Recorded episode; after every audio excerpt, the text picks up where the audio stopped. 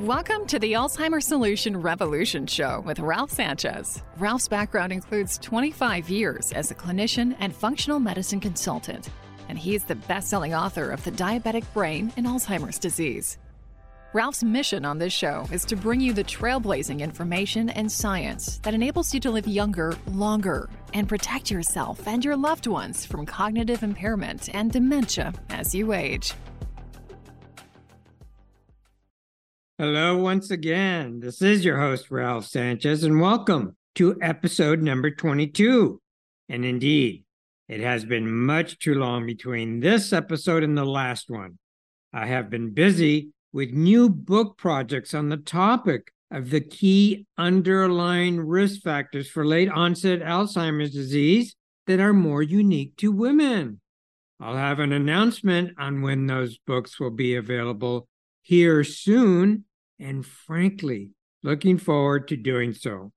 And on that note, I have in store for you another special episode today in which I'll present the evidence and the rationale for the bone brain axis as it pertains to an increased risk for dementia and late onset Alzheimer's disease, and why age related bone loss may be an indicator of an increased risk for late onset Alzheimer's disease. First, I'll begin by sharing about an insight I came across in my journey as a healthcare practitioner that dates back to the early 2000s. I'll never forget, soon after the 21st century was ushered in, listening to a speaker on the topic of osteo osteoporosis related risk factors. It was a teleclass long before Zoom and webinars, and the speaker remarked that the chronic and excessive inflammation associated with bone loss in aging women foreshadowed the undercurrents of disease pathways that potentially predicted cardiovascular disease and late onset Alzheimer's disease risk in women. I was well into the dissection of the linkages between cardiovascular disease and late onset Alzheimer's disease at the time, which was not a well studied and reviewed linkage back then.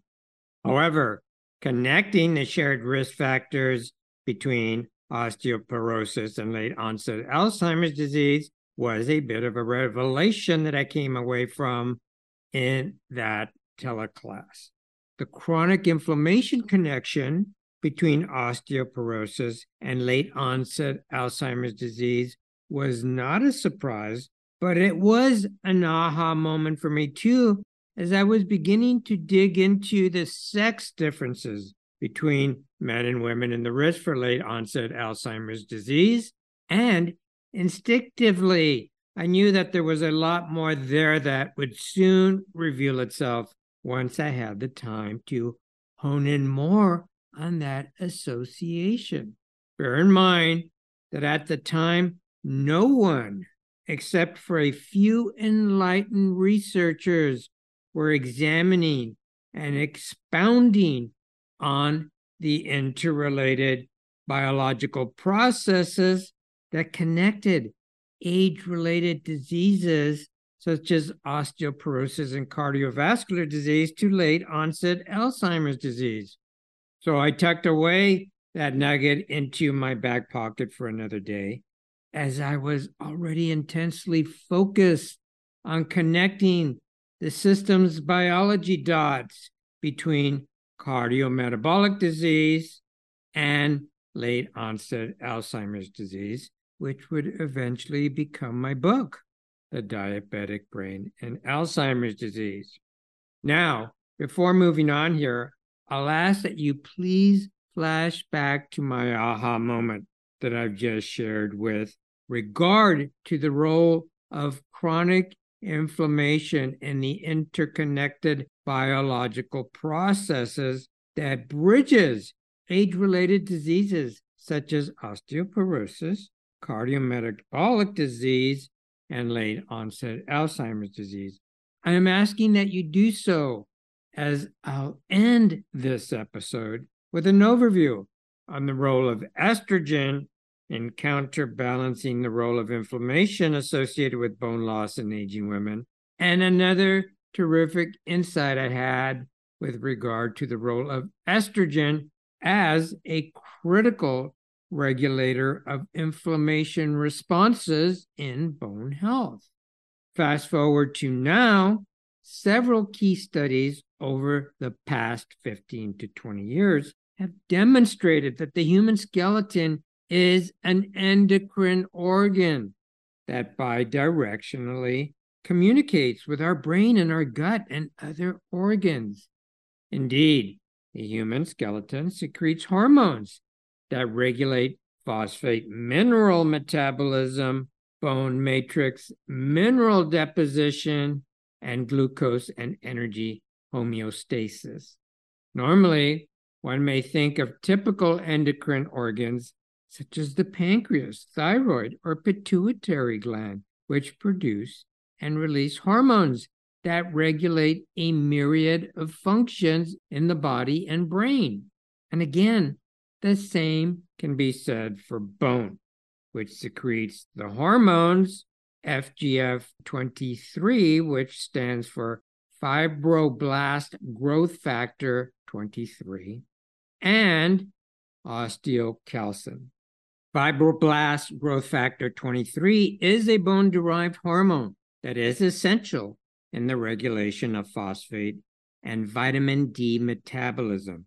But I will not include much more than that on FGF 23 in our review here today. Instead, the focus of this overview will largely center on the role of osteocalcin in bone, metabolic, and brain health.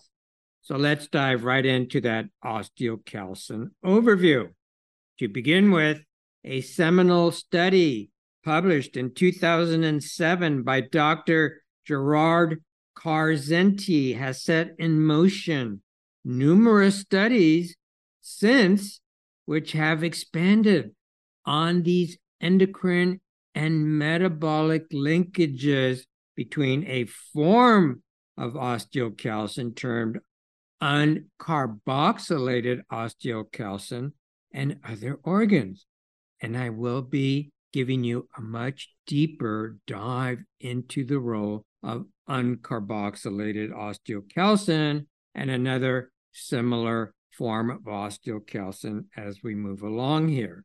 And since endocrine hormone proteins are secreted directly into circulation, they are able to exert their physiological effect on many target receptors and their respective tissues.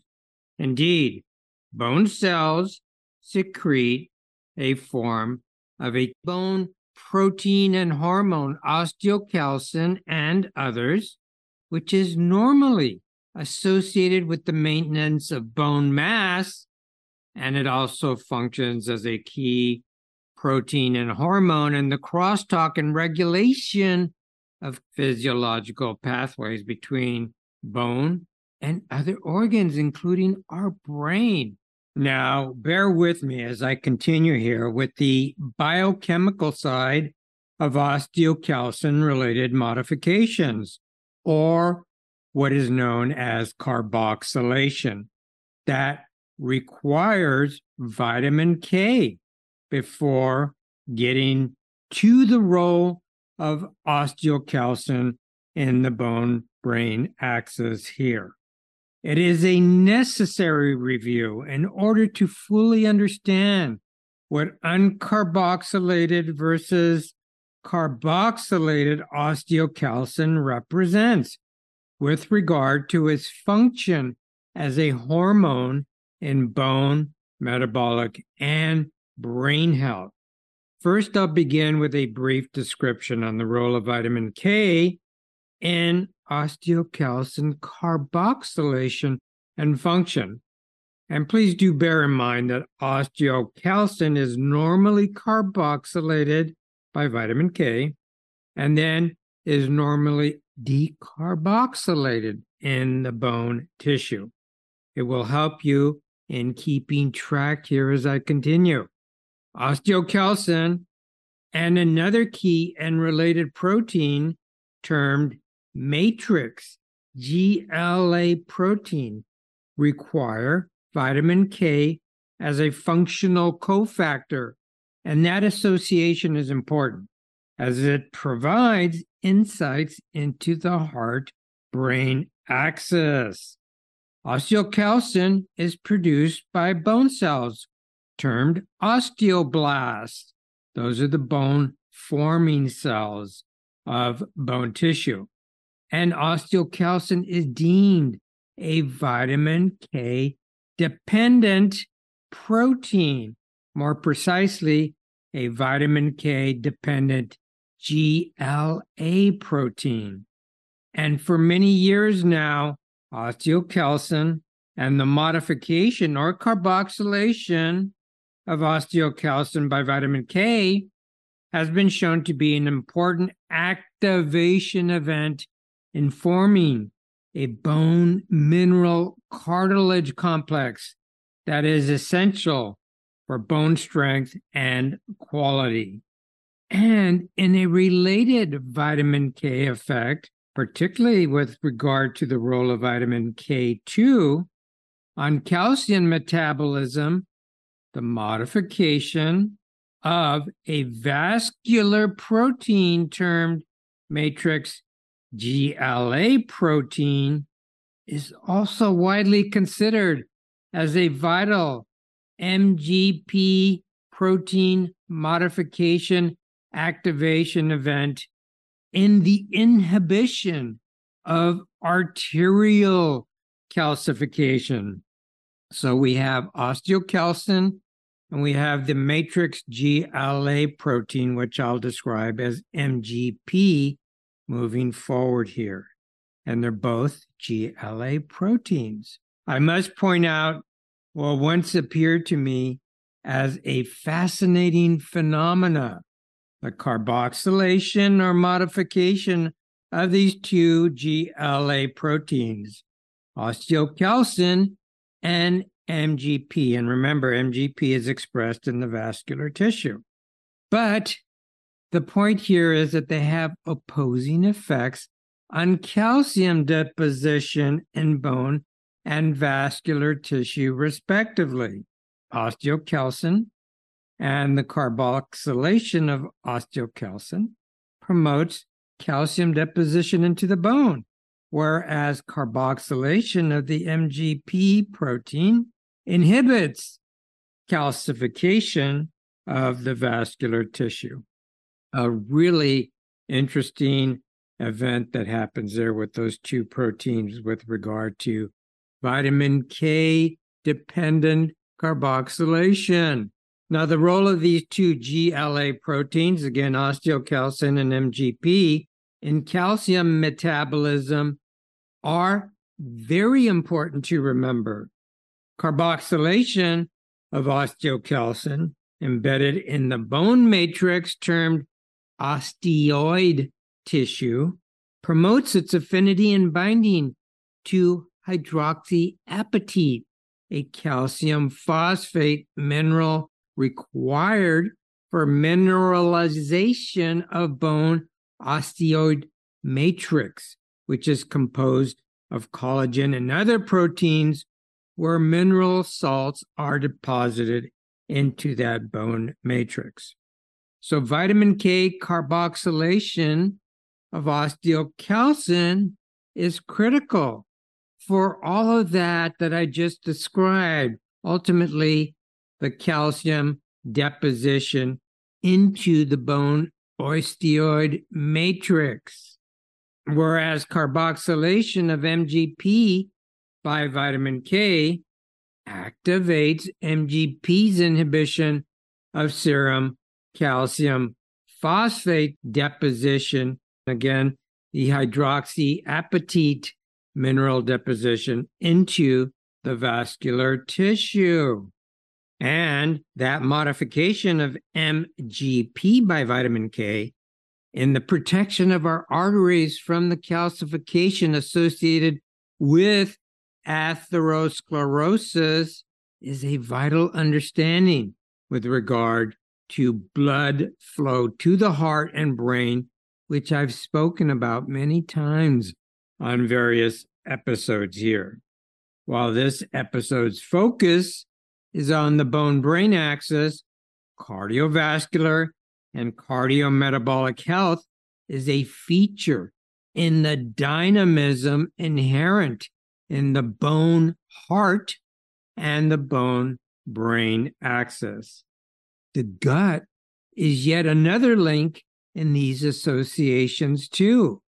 I'll share how the gut is also connected to the bone brain axis in what is now referred to as the gut bone brain axis in a very short while here. However, before I do move on, I'll emphasize that vitamin K deficiency results in under carboxylated osteocalcin and under carboxylated MGP.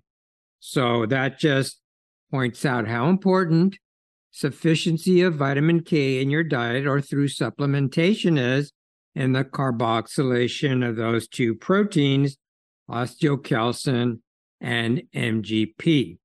And when that isn't sufficiently activated in terms of that carboxylation event, then that is referred to as under carboxylated. And I'm making that point because there is a distinction here between under carboxylated and just uncarboxylated osteocalcin. And we'll get to that shortly here. So please bear with me. And here is where carboxylation gets to be a very interesting subject matter. Uncarboxylated osteocalcin, which is measured as a percentage in the serum or blood, is regarded as a biomarker for vitamin K intake. And the same holds true for undercarboxylated MGP. Now, research in the late 1990s uncovered that the carboxylation of osteocalcin in bone was quickly reversed or decarboxylated, and therefore it played a less significant role in bone mineralization. And that is actually a very complex story, but just remember that that the decarboxylation of osteocalcin in the bone is a normal process. Subsequently, the normal decarboxylation of osteocalcin is released into your blood circulation as what is typically referred to as uncarboxylated osteocalcin. So there's the distinction I'm making again between uncarboxylated osteocalcin, which is a normal event, versus undercarboxylated osteocalcin, which is related to vitamin K deficiency. And let me stress again that important distinction under carboxylated versus un carboxylated osteocalcin. These terms are often used interchangeably in many studies. However, the undercarboxylation of osteocalcin and matrix GLA protein is linked to vitamin K deficiency, as noted earlier.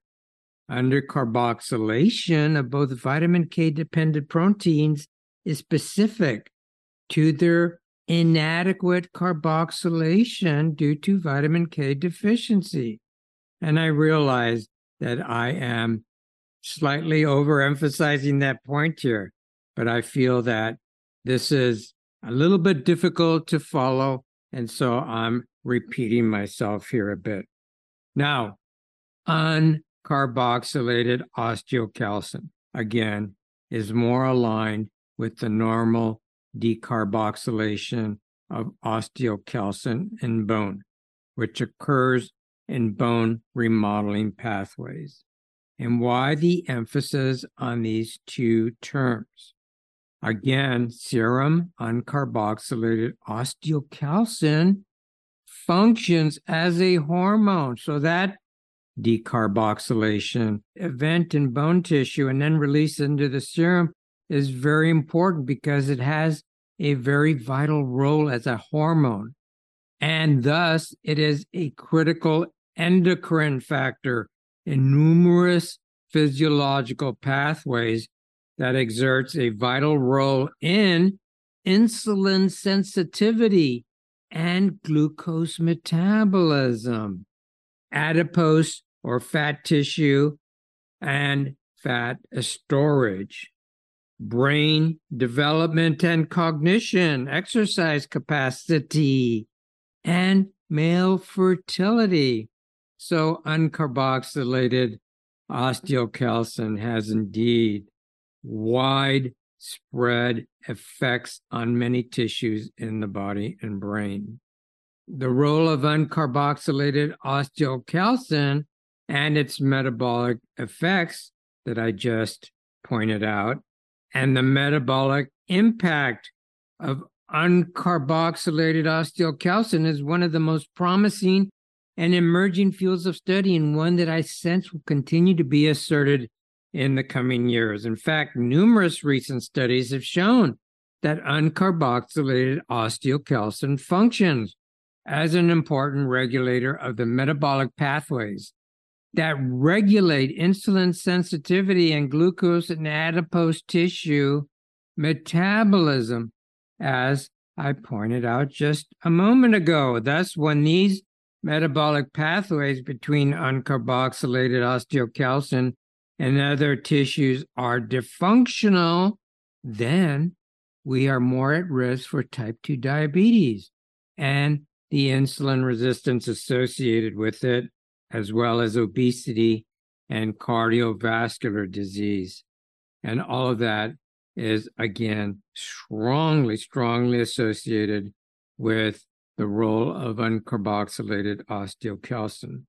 Now, a prime example of what I've just shared with regard to uncarboxylated osteocalcin and its role in metabolic health is the findings of a 2022 paper, which is titled Target for Early Diagnosis of Cardiovascular and Glycemic Disorders in Patients with Metabolic Syndrome. And that paper concluded that uncarboxylated osteocalcin may well serve as a predictive biomarker for the development of type 2 diabetes and cardiovascular disease in patients with metabolic syndrome. And for those of you that are not familiar with the term metabolic syndrome, it is also known as insulin resistance syndrome, which is characterized by a cluster of metabolic abnormalities and risk factors that includes abdominal obesity, lipid abnormalities such as elevated triglycerides and lower HDL cholesterol, hypertension, elevated fasting blood glucose, and insulin resistance. Any combination of three or more of those conditions warrants the diagnosis of metabolic syndrome. Now, yes, metabolic syndrome alone is a risk factor for the onset of type 2 diabetes. And there is some degree of underlying cardiovascular disease and metabolic syndrome too. But the point is, lower levels of uncarboxylated osteocalcin is associated with a greater risk and progression and diagnosis of type 2 diabetes and more advanced cardiovascular disease. Thus, uncarboxylated osteocalcin is now being viewed as an important constituent in the homeostasis of metabolic health and the risk for type 2 diabetes. In part, the rationale for making a point here about the role of uncarboxylated osteocalcin and bone tissue in metabolic or cardiometabolic health and disease is to once again highlight the myriad of mechanisms and pathways that couples cardiometabolic disease to the risk for late onset Alzheimer's disease and dementia and the underlying risk factors that connects all of this together is chronic inflammation and oxidative stress which are core components in, in inflammaging. And again that's inflammaging which is the age related systemic inflammation and associated diseases that are driven by several core risk factors, including diet and lifestyle patterns and an unhealthy gut microbiome and the early stages of metabolic disease that occurs in many individuals very early in life. Not surprisingly, previous studies have shown that lower serum osteocalcin levels are associated with obesity and type 2 diabetes, which are pro inflammatory disorders. In addition, lower serum levels of uncarboxylated osteocalcin have similarly been reported in patients with bone related inflammatory diseases such as rheumatoid arthritis, osteoporosis, and ankylosing spondylitis. Now, rheumatoid arthritis and ankylosing spondylitis is often correlated to chronic gut health conditions known as dysbiosis or imbalances in the gut microbiome and bacteria, which are potent contributors to chronic inflammation. And that bacteria, because of intestinal permeability that results from chronic inflammation, can translocate across the intestinal barrier and promote the stimulation of these types of autoimmune reactions. Now, onto an overview on osteocalcin, in particular uncarboxylated osteocalcin in the bone brain axis. Uncarboxylated osteocalcin easily crosses the blood brain barrier, and it has been shown to be an essential hormone in fetal brain development and in the regulation of mood and cognition throughout life. Two key areas of research focus with regard to brain osteocalcin are centered on memory formation and neurotransmitter synthesis. Osteocalcin, as uncarboxylated osteocalcin, binds to neurons of the brainstem, midbrain, and hippocampus, which supports the synthesis of dopamine, norepinephrine, and serotonin, and blunts GABA, that's G A B A, blunts GABA synthesis. And these are all neurotransmitters. In mouse models, such uncarboxylated osteocalcin interactions with functional and regional features of the central nervous system has demonstrated to be critical elements in the regulation of anxiety and depression, and in spatial memory and learning mechanisms. And for those of you that track the science that links common warning signs that your brain might be at risk for cognitive impairment or dementia as you age, increased anxiety and depression, or difficulty navigating and finding your way around, referred to as spatial memory, are highly associated with the onset of Alzheimer's disease as you age. Now, as I indicated earlier, onto a more detailed overview on osteocalcin, and in particular, the role of uncarboxylated osteocalcin in the bone brain axis uncarboxylated osteocalcin easily crosses the blood brain barrier. And it has been shown to be an essential hormone in fetal brain development and in the regulation of mood and cognition throughout life. Two key areas of research focus with regard to brain osteocalcin are centered on memory formation and neurotransmitter synthesis. And neurotransmitters, of course, are those important mood neurochemicals that are also very important in cognitive function. Now, uncarboxylated osteocalcin binds to neurons of the brainstem, midbrain, and hippocampus, which is a factor in the synthesis of dopamine, norepinephrine, serotonin, and GABA. GABA spelled G A B A, and those are all very important neurotransmitters.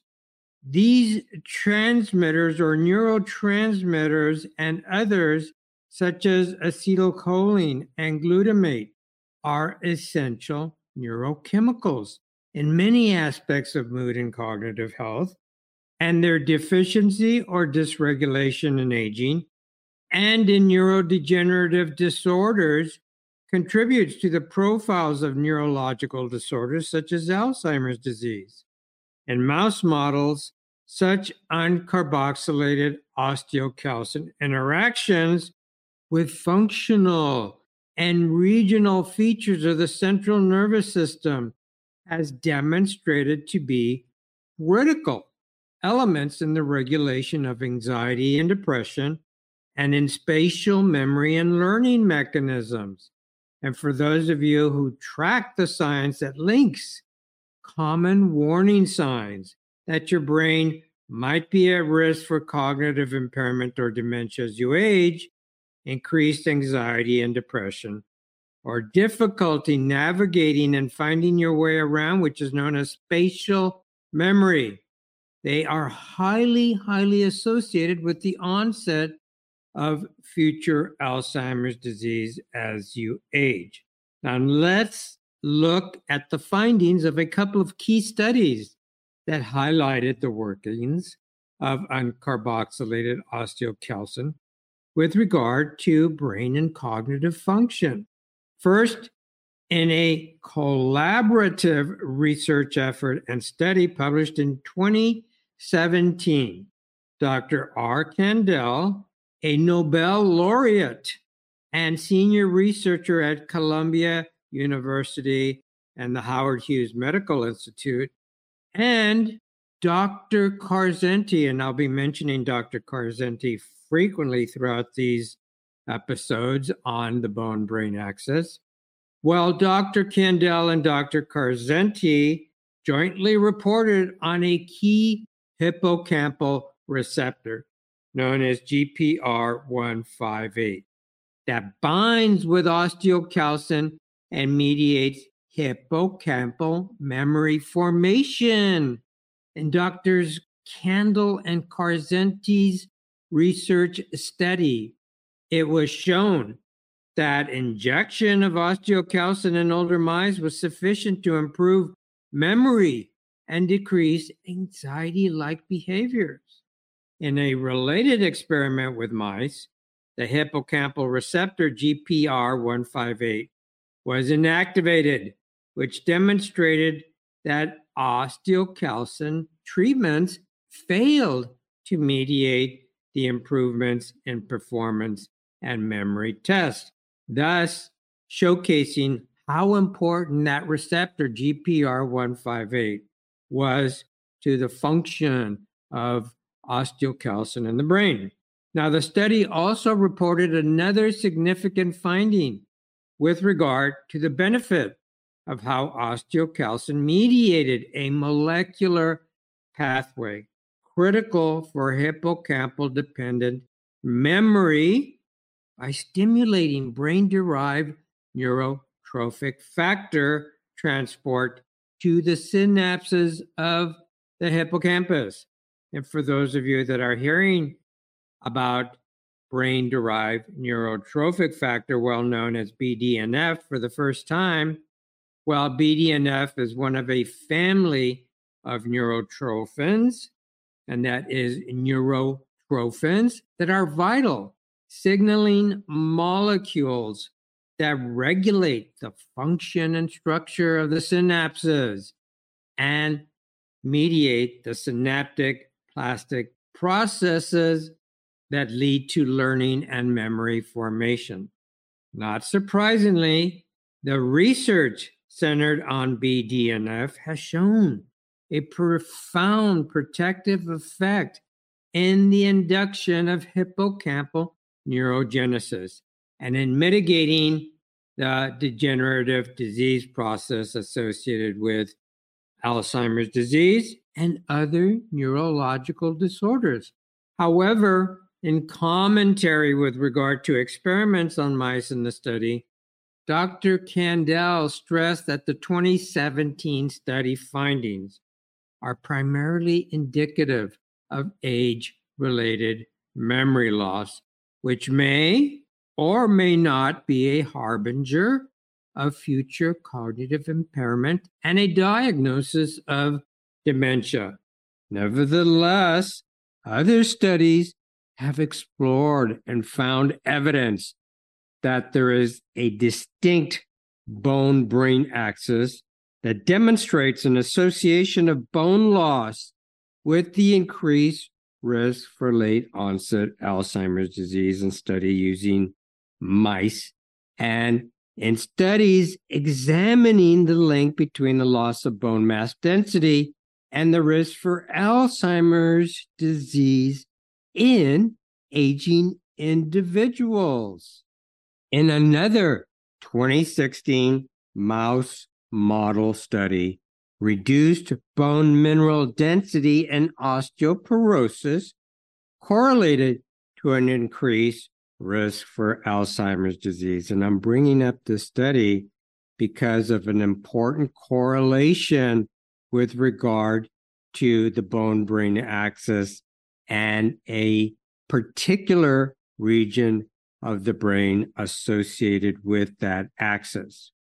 Now, in that 2016 mouse model study, the study used genetically bred mice, which are referred to as HTAU or H tau mice, to express human tau protein associated with the hallmark brain neuronal lesions linked to Alzheimer's disease, and those are neurofibrillary tangles associated with tau protein, and other neurodegenerative diseases. Again, tau tangles, as it is commonly referred to.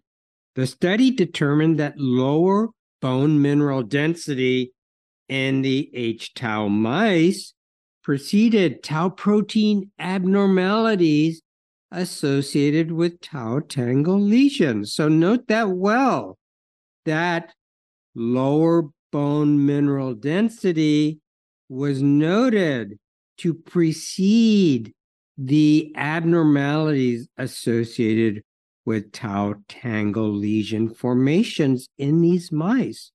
The lead author of the 2016 study, Christine Dengler Crish, remarked, and here is her quote measurement of bone density, which is routinely performed in the clinic, could serve as a useful biomarker for assessing Alzheimer's disease risk in our aging population. And that statement by Dr. Dengler Crish gets to the heart of the matter that I intended to emphasize here. Again, what Dr. Dengler Crish emphasized was measurement of bone density, which is routinely performed in the clinic could serve as a useful biomarker for assessing Alzheimer's disease risk in our aging population. Note that well, that's such a significant statement. Now, another notable finding in the genetically bred mice, the H tau mice, well, in that study, the very early changes in an area of the brainstem known as the dorsal Raphe nucleus, and Raphe is spelled R A P H E. And the dorsal Raphe nucleus is a very dynamic area of the brainstem which utilizes a host of neurotransmitters, including serotonin, glutamate, GABA, and dopamine to control various physiological functions, including motor and sensory functions, and learning, memory, and mood disorders such as depression. And I'll refer to the dorsal raphe nucleus as the DRN moving forward. The DRN is indeed a major brain structure associated with serotonin production. And serotonin is also a regulator in bone formation and the growth of the adult skeleton.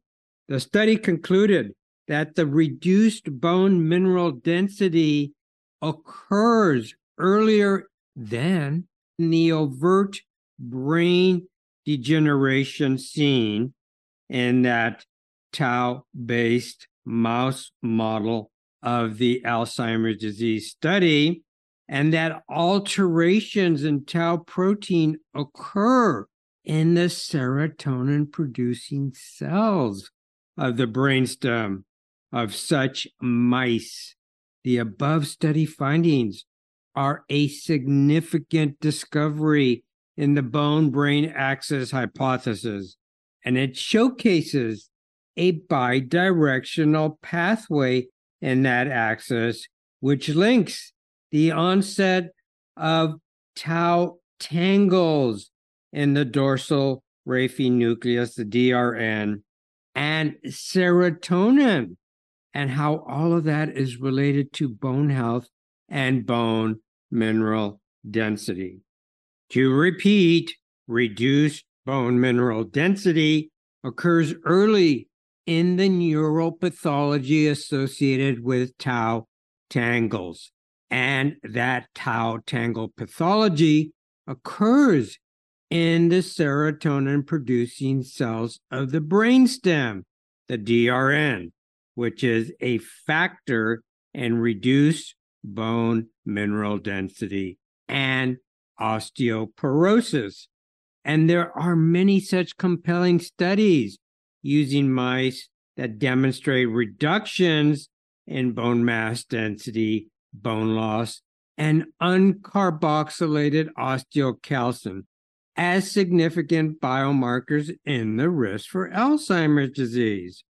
So, to summarize what we've covered so far, the neuropathology associated with late onset Alzheimer's disease in key areas of the brain is strongly associated with bone loss and bone mass density and the mechanisms and molecular pathways associated with osteocalcin and other bone health and disease biomarkers are highly correlative to the risk for late onset Alzheimer's disease. Now, what about studies on humans, both men and women? Well, let's look at a few, four of them, which I'm going to cover here. And I'll start with what I'll term study number one. In 2016, a study analysis of older and younger women, and the mean age of the older women population was 74.4, whereas the age of the younger women was approximately 23.4.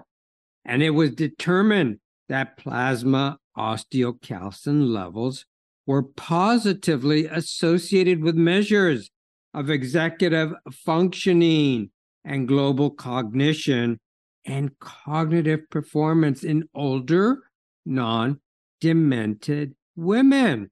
Now, the younger women group was included as a comparative cognitive function cohort to the older women in the study. As expected, the younger women performed better on cognitive performance tests, but there were no significant differences in what is termed episodic memory, executive function, and global cognition between the two groups. And to give you a brief explanation of episodic memory, if you have not heard that term before, it is a reference to the long term repository and detailed recollection of autobiographical events. Now, in that study, which included, in that study number one again here, which included extensive analysis of bone remodeling biomarkers, including osteocalcin, and cognitive performance assessments, such as the mini mental state exam, and another well known one, which is the Cambridge Neuropsychological Test Automated Battery and the acronym for that is CANTAB, C A N T A B. Well, the study authors noted that while bone remodeling factors might precede changes in bone mass density with relation to cognition, the findings were correlative but not definitive with regard to a cause and effect relationship. Nevertheless, the overall conclusion between osteocalcin and cognition in older women was that they found a, and I'll quote, a positive association between osteocalcin levels in the plasma and working memory capacity, executive functioning, and global cognition scores. No such findings in the study with regard to men and the linkage between bone mineral density, osteocalcin, and cognition scores. And yes, I did fail to mention a few moments ago that young and older men were also included in the study analysis. Now, I'll emphasize that numerous studies demonstrate an association between lower bone mineral density, uncarboxylated osteocalcin, and the risk for cognitive decline and dementia and Alzheimer's disease in both sexes, but admittedly, there are a few studies that assert otherwise. It takes decades of research and studies to establish a norm with regard to the clinical application of a biomarker such as osteocalcin in the risk reduction or treatment of a complex disorder such as Alzheimer's disease there will almost always be some opposing views and findings with regard to what is deemed to be a newer and promising biomarker for a clinical application. A lower bone mineral density and uncarboxylated osteocalcin are significant risk factors for cognitive impairment in both sexes. And I'll speak to one important differentiating factor between the sexes estrogen and testosterone a little later in this overview. Now, I want to point out that the levels of serum vitamin D and calcium were also included in the study analysis and were not significantly associated with any of the measures of cognitive functioning. And I'll go off on a little bit of a tangent here because I must speak to that. Vitamin D is a very important nutrient in heart, brain, and bone health. And of course, in the latter, almost everybody knows that. So make sure to check your blood levels and adjust supplementation as needed in order to optimize those blood levels. And if you're not working with a practitioner that is looking at more functional and optimal ranges of vitamin D and other biomarkers, then please seek one out it's important. And calcium, for the obvious reasons, is also a nutrient to make sure you get enough of. And in many cases, a healthy diet with plenty of leafy greens, nuts and seeds, and organic dairy such as yogurt or kefir is ideal. And let's not forget that digestion is an important component of nutrient metabolism and absorption, especially in the case of minerals, B12, and protein. And I do have an episode number nine here at the Alzheimer's Solution Revolution channel with regard to the importance of gut health and gut digestion in the gut brain axis and the risk for dementia and Alzheimer's disease. And within that episode number nine, again, I pointed out the role of proton pump inhibitors that inhibit stomach acid in several key studies, including a very recent one demonstrated that the chronic use of proton pump inhibitors increases the risk for dementia and Alzheimer's in later years. Stomach acid is crucial for breaking down minerals and B12 from food and amino acids from protein, all of which are so important for brain health. So don't inhibit your stomach acid.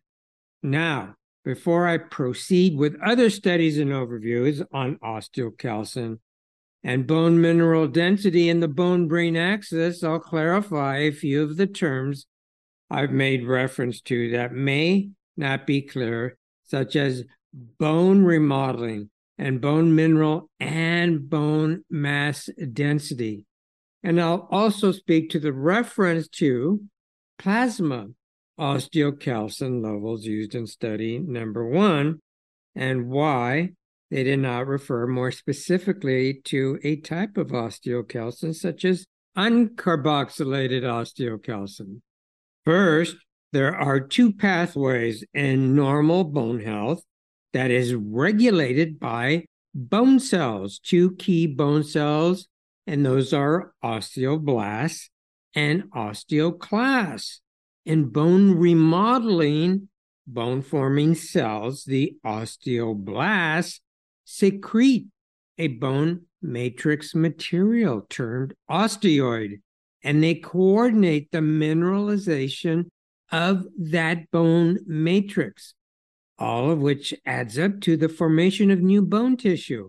Osteoclasts, on the other hand, break down and degrade or resorb old and damaged bone and it is this buildup and breakdown of bone tissue that repairs and keeps your bones strong so that they do not become old and brittle. So it is a crucial yin and yang balance of building up and breaking down bone. And I'm going to speak to you more of that yin and yang phenomenon in bone health a little later. So please stay tuned.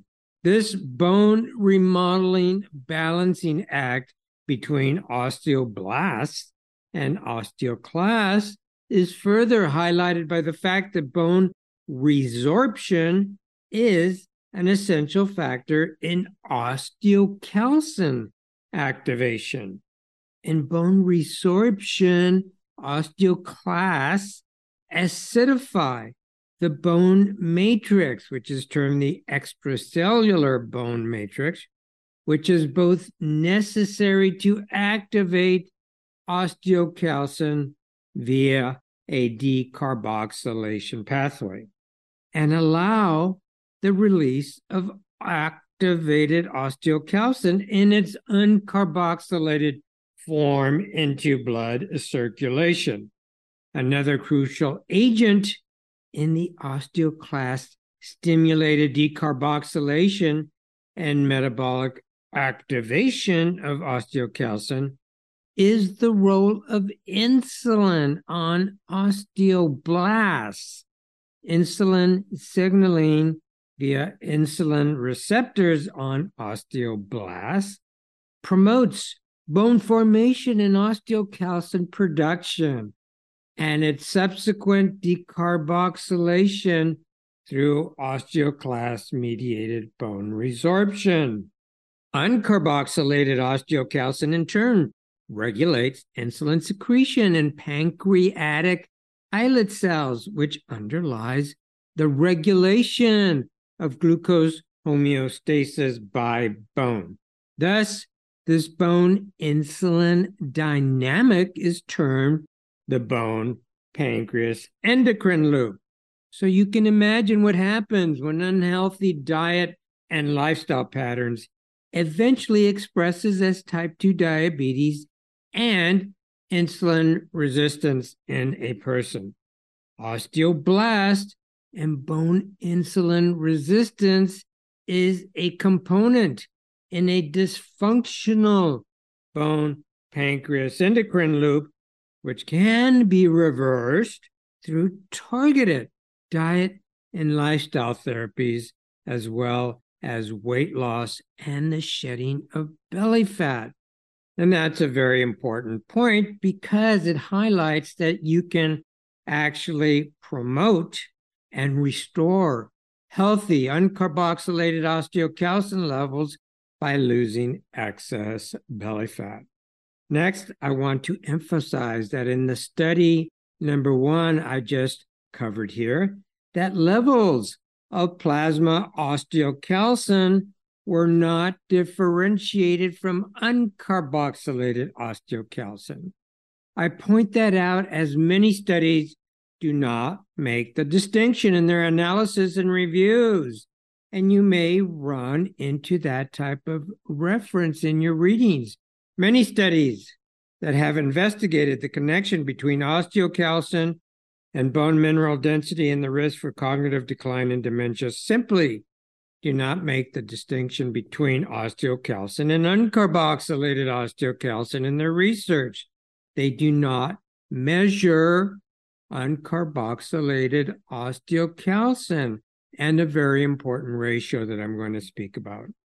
Furthermore, like most signaling molecules, uncarboxylated osteocalcin regulates pancreatic insulin secretion by binding to a key receptor known as the GPRC6A receptor. And remember earlier in this review, I pointed out the key research by Dr. Karsenty and Dr. Kandel that identified the receptor GPR158 for uncarboxylated osteocalcin in the central nervous system. The discovery of both osteocalcin receptors were a significant add to the research with regard to the role of osteocalcin and osteocalcin signaling in the bone pancreas loop, as well as muscle function, adipose tissue metabolism, and male fertility. Nevertheless, many studies, such as study number one that I reviewed here, which referred to plasma osteocalcin, are more likely measuring total plasma osteocalcin. And that's an important point. And here's where we're going to get into why that is in terms of the certain measurements of osteocalcin, total osteocalcin, and uncarboxylated osteocalcin. Now, please bear with me as I detail the particulars of osteocalcin assessments as they are convoluted. However, they can provide important insights into your risk for bone, brain, and metabolic health disorders that you can leverage for optimal health with your practitioner.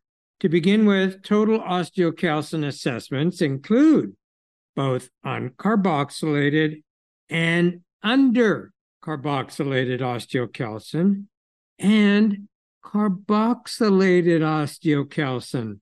And such assessments do not make a point to separate them out, which can be a very important consideration. Now, if you remember, I briefly described the carboxylation of osteocalcin pathway that requires vitamin K. And that process occurs in the bone matrix, which then morphs into a decarboxylation pathway and produces uncarboxylated or undercarboxylated osteocalcin, while uncarboxylated and undercarboxylated osteocalcin are secreted into circulation. Some carboxylated osteocalcin that primarily stays within the bone matrix also makes its way into circulation too. And here is why more specific osteocalcin assays matter.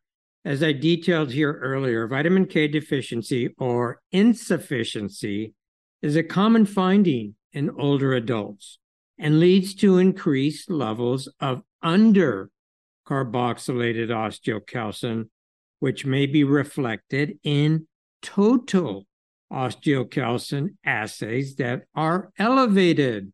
Thus, the ratio of undercarboxylated osteocalcin to total osteocalcin can be a very important factor as a high undercarboxylated osteocalcin to total osteocalcin ratio indicates either a vitamin K deficiency or increased bone resorption.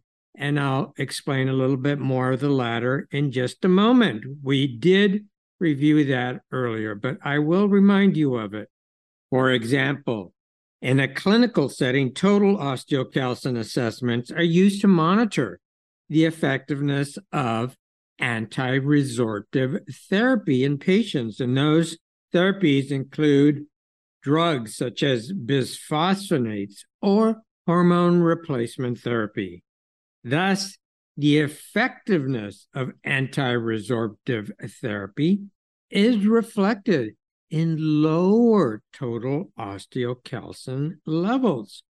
So, where does that leave us in regard to assays that include total osteocalcin versus those that include under carboxylated osteocalcin to total osteocalcin ratio I referred to here a moment ago. Again, the issue here that prompted this osteocalcin assessment overview is that many studies only utilize total osteocalcin levels in reference to their findings.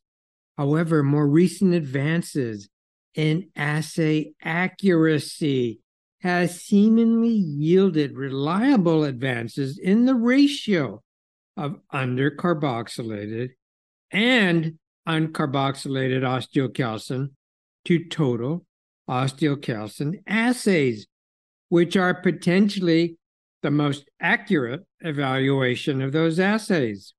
Now, if you recall, a little earlier in this review, I described an essential difference between undercarboxylated osteocalcin associated with vitamin K deficiency versus uncarboxylated osteocalcin that is associated with insulin resistance and cardiometabolic disease. And of course, the partially carboxylated or under carboxylation of osteocalcin and matrix GLA protein due to vitamin K deficiency is a significant risk for reduced bone mineral density and arterial calcification. Therefore, in assays of total osteocalcin, how would one decipher the percentage of undercarboxylated or uncarboxylated osteocalcin to total osteocalcin and concluding that it was a driving factor in reduced bone mineral density and arterial calcification or a factor associated with insulin resistance and cardiometabolic disease? The answer, of course, is that a ratio assessment will support and facilitate a more accurate clinical judgment and assessment. For example, a 2020 study that conducted assays for total osteocalcin and undercarboxylated osteocalcin a undercarboxylated osteocalcin to total osteocalcin ratio in older women was a factor, and I'll quote, in reduced physical function, including its long term decline and increased risk of falls related hospitalizations as before under carboxylated osteocalcin is associated with vitamin K deficiency. And an important point made by the study's authors, that 2020 study, was that the under carboxylated osteocalcin to total osteocalcin ratio is potentially a more sensitive measure than under carboxylated osteocalcin alone as an indicator of physical function and possibly falls related clinical outcomes. And that it appears that the ratio is more strongly related to physical function and falls risk, and thus a better measure of the aging effect of osteocalcin than the total or individual forms separately. So that ratio can provide invaluable insights just on the aging process alone and frailty and the risk for falls in older individuals. I'll add that the studies on the role of vitamin K in healthy aging and muscle strength have demonstrated that higher levels of vitamin K1 rich foods, such as leafy greens, are associated with greater muscle strength, improved muscle function, and lower injurious falls risk.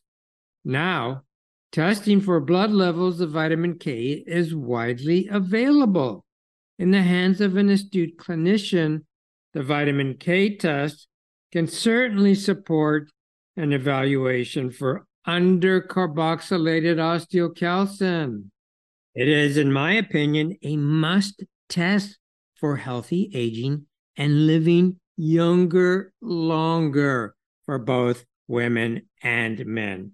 Additionally, other studies on vitamin K in the form of K1 and K2 have indicated an anti inflammatory benefit and increased insulin sensitivity in humans.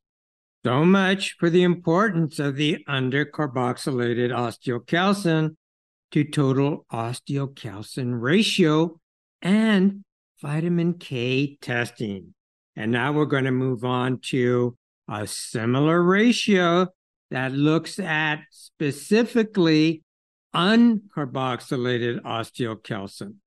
And another recent study, also published in 2020, the researchers showcased a well validated assay for the ratio of uncarboxylated osteocalcin to total osteocalcin. And from that study, I'll quote In conclusion, we have developed and validated a robust assay of monoclonal antibodies against human uncarboxylated osteocalcin and use them to establish immunoassay measuring specifically this hormone to quantify uncarboxylated osteocalcin in human serum or plasma. And of course, when they're talking about that hormone, it refers to uncarboxylated osteocalcin, which functions as a hormone. And furthermore, they said uncarboxylated osteocalcin measured with this assay is associated with higher insulin sensitivity, lower glucose, and better beta cell function in humans, supporting the role of uncarboxylated osteocalcin as a hormone influencing glucose metabolism and the risk of type 2 diabetes in humans. No doubt, these uncarboxylated osteocalcin and undercarboxylated osteocalcin to total osteocalcin ratio assessments are a significant component to the design and future of wellness and longevity strategies. In fact, depending on where you live and your resources, such assessments are available now. Lastly, a brief explanation on the terms that I have repeated here in this episode several times, namely bone mineral and bone mass density. First, bone mineral density is more specific to the results of assessments that include the dual energy X ray absorptiometry scan evaluation, well known and referred to commonly as the DEXA scan, and that's spelled D E X A or DXA. And that test is considered the gold standard of bone mineral density testing and a measurement that to some extent is an indicator of bone strength. On the other hand, bone mass density is a more generalized term with regard to the total mass of bone mineral density or thickness present in bones. I hope that was helpful, and that concludes part one of this vital bone heart brain axis episode. This episode was so dense with information that I decided to include a second episode to complete this overview. Episode number two of the Bone Heart Brain Axis will be available soon, so please look for it, as it will include additional insights into this fascinating and important research and science and how it can be leveraged in your potential risk for metabolic and cognitive health as you age. Thank you so very much if you made it to the end here. God bless and goodbye. Thanks for listening to the Alzheimer's Solutions Show.